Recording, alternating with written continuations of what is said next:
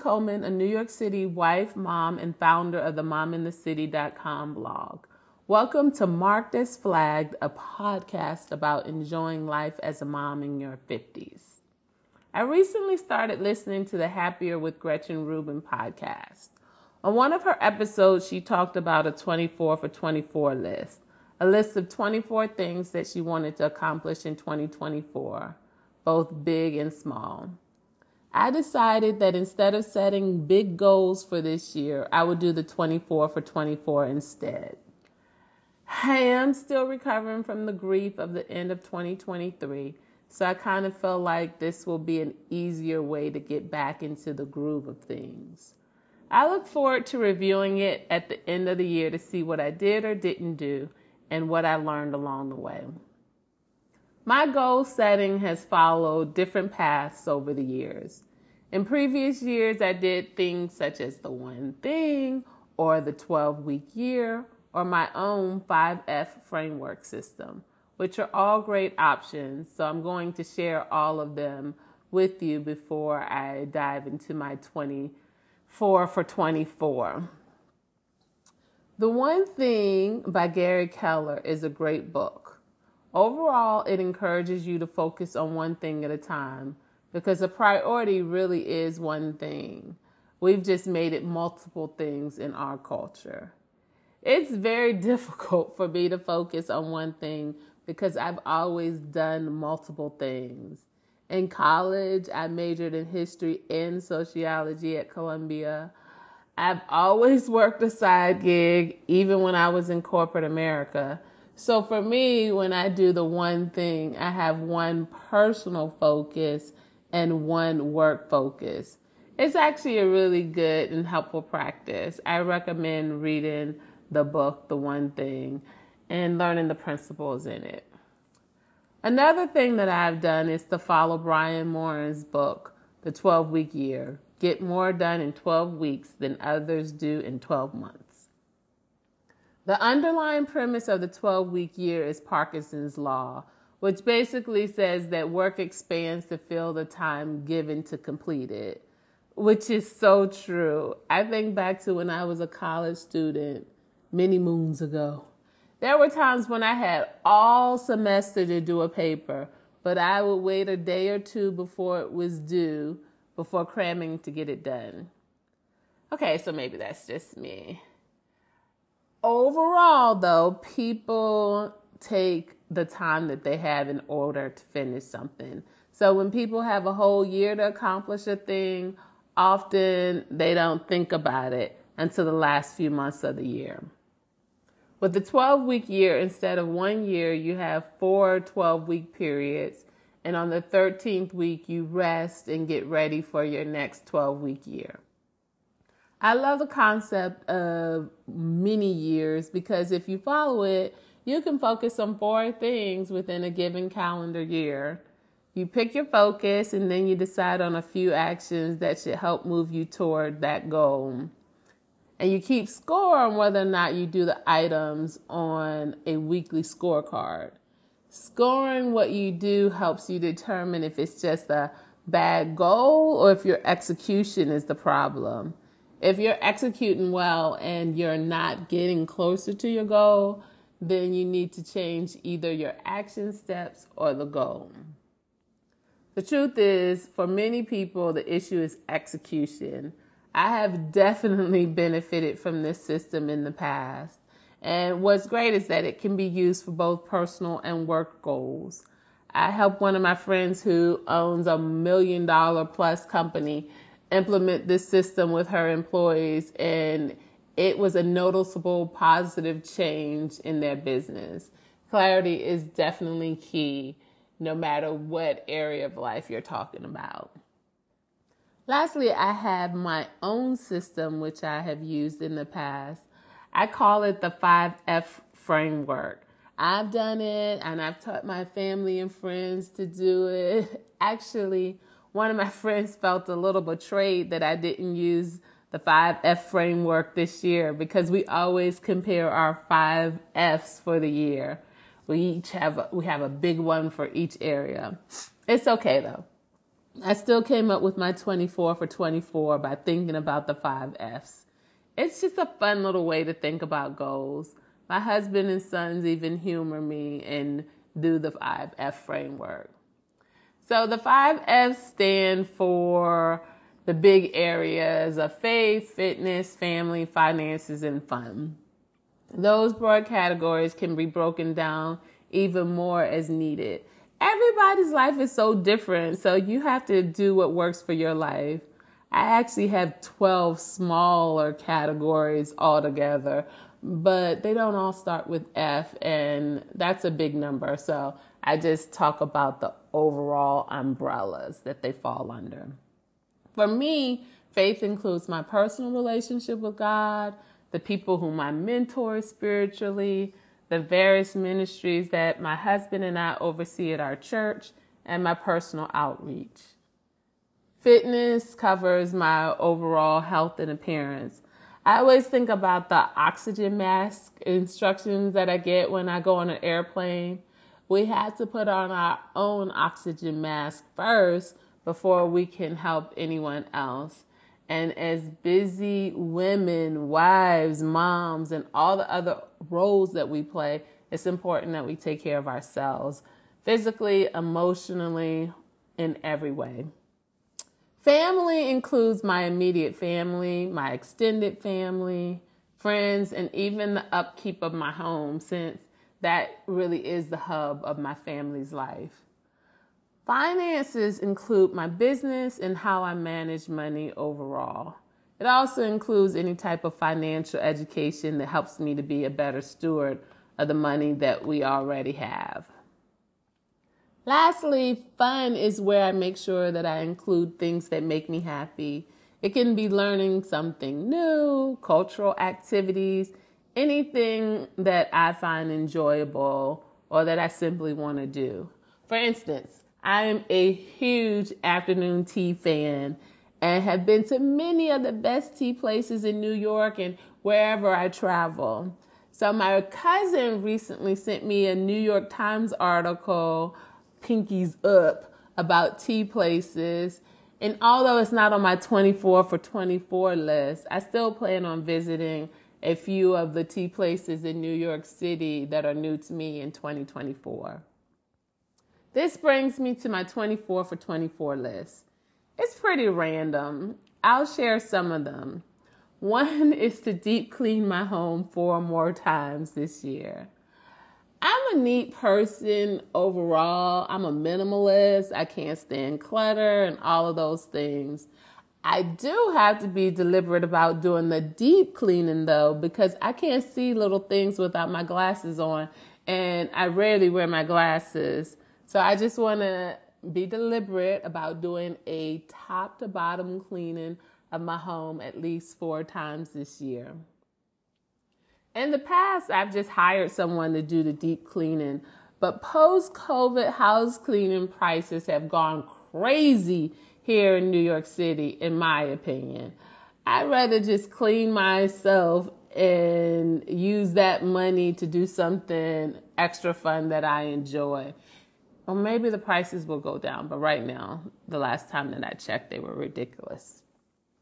Another thing on my list is to have 12 or more special sisterhood girlfriend times with my friends. That's that's important because the truth is I could be just totally fine with my husband and my two sons and my mom and dad what when I go visit them.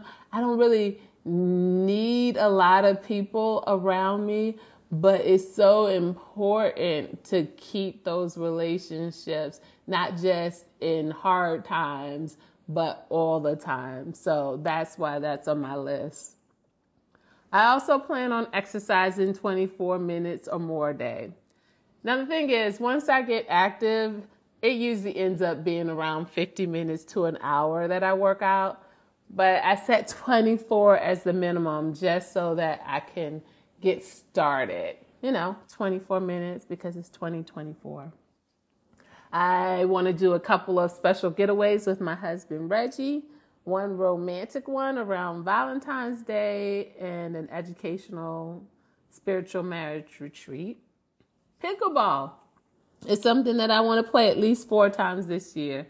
We played pickleball once last year when we went away for a family vacation, and it was so much fun. We loved it.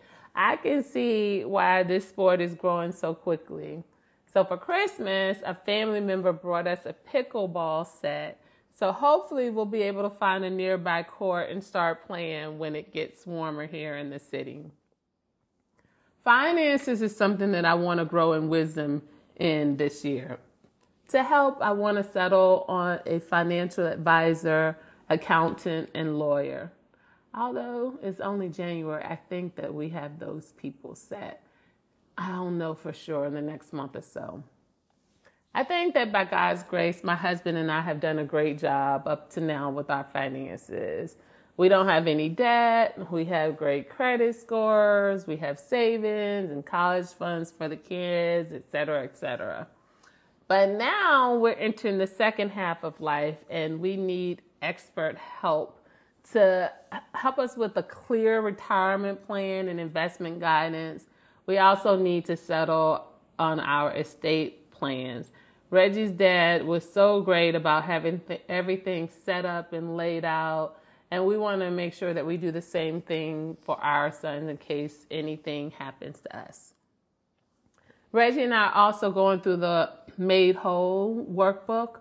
It's by Tiffany Aliche, also known as the Budgetnista.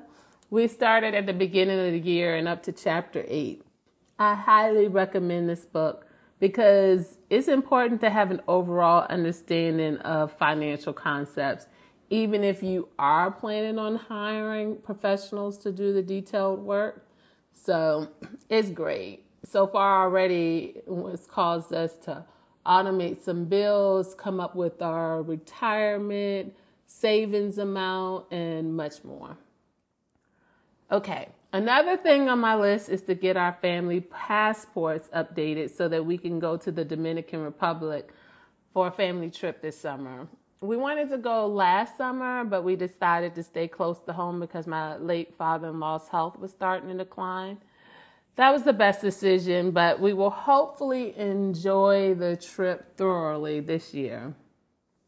A few of my 24 for 24 list items involve making sure that I'm all caught up on my medical visits. What prompted this is that I went to the eye doctor at the end of last year, and it wasn't until I got there that I realized I hadn't been there since seven years ago. And the thing is, my eyeglass prescription was still working fine. So I didn't see it as a problem. But the doctor said something that helped my perspective. She said the visits aren't just about your prescription, it's also to check the health of your eyes. You have good insurance, so come. I thought to myself, that is so true. You know, I make sure that my kids get all of their necessary visits. I have to remember that I need to take care of myself and make sure that I get all of my recommended visits too. I mean, my eye health was fine, but you never know. I'll admit that one of the reasons why I don't go to various healthcare professional, various healthcare professionals is because I get annoyed. I'll go for one visit and then it ends up being like five or six visits, although there aren't any major issues. So I just feel like, are you just calling me back for the copay? I don't know. It's better safe than sorry, though. So I plan on going to visit everyone that my ZocDoc account refers in 2024. One last thing on my list is to give my husband Reggie the 50th birthday celebration that he wants. The focus is on what he wants because everybody likes to celebrate differently. For his 40th birthday, I threw him a big birthday party with 40 of our closest friends. We rented out a place and it was so much fun, so much laughter, so much dancing. It was crazy. If you look at my corresponding blog post for this podcast. It's a clip of him and his friends dancing like crazy. It was so much fun. I don't think he's at that same dancing, partying stage of life now, though. So I'll have to see what he wants. And I totally understand and respect that because my friends wanted to give me a big party for my 50th birthday. And so I ran away home to Virginia because I did not want a surprise birthday party. I don't like big parties for myself, I like individual or small group gatherings. Work wise, I want to publish a book and I want to completely clean up my mom in the city site. This is probably the last year and a half that I will have this particular site. Right now, my plan is to close this chapter on motherhood being my main focus once my youngest son graduates from high school next June. It has been such a gift to work around my family schedule since my kids were born and to make a living out of parenthood, which totally blows my mind. But this chapter is coming to an end. So I will probably go back to school for a graduate degree and start a new career after that. Because I definitely don't want to go back to what I did pre mom life and I don't want to do the whole social media blogging thing as a career either. So I will be starting a new chapter. It might be hard working for someone else after working for myself for almost two decades, but that's what I'm thinking. We'll see what happens. I mean, I don't think that I would end up working for someone, but I would have to intern do something like that to learn the industry for at least a year or two before I open my own thing. We'll see. Well, those are some of the highlights of my 24 for 24. I took the 24 items on the list and plotted them out across the months of the year. So I know what I'm planning for the first 12 weeks because I still think in that 12 week framework.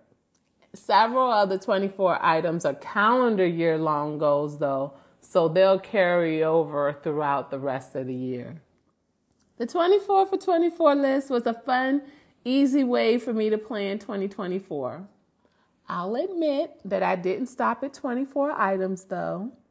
What can I say? I'm one of those my lists have lists people. I did put the additional items, which includes a few lofty goals, on a separate would also like to page in my 2024 planner. So that's something.